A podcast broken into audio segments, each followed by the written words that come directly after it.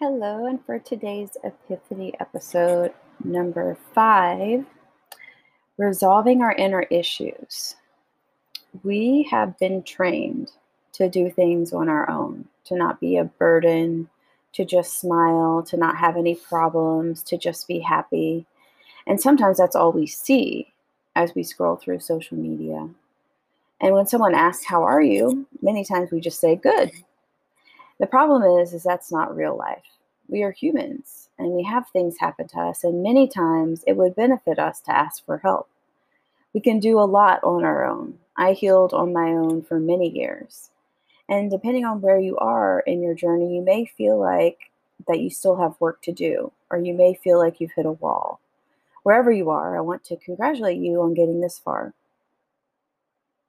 Resolving our inner issues, like the deep rooted issues that have been running our lives for far too long, happens in support.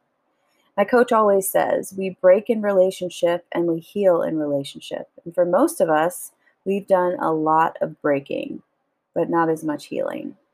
But when you step into the certainty of support, you feel safe, you feel comfortably vulnerable, you feel open, you feel validated, you feel heard having support available in your life when you haven't had any opens you up to safety and love. Having support in your life is having people that don't have any motives.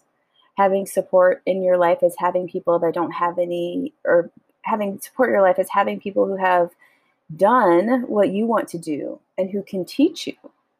Support, in my case, my support team has completely changed me. And my best friend actually noticed it the other day. And this is there for you and it's there for everyone.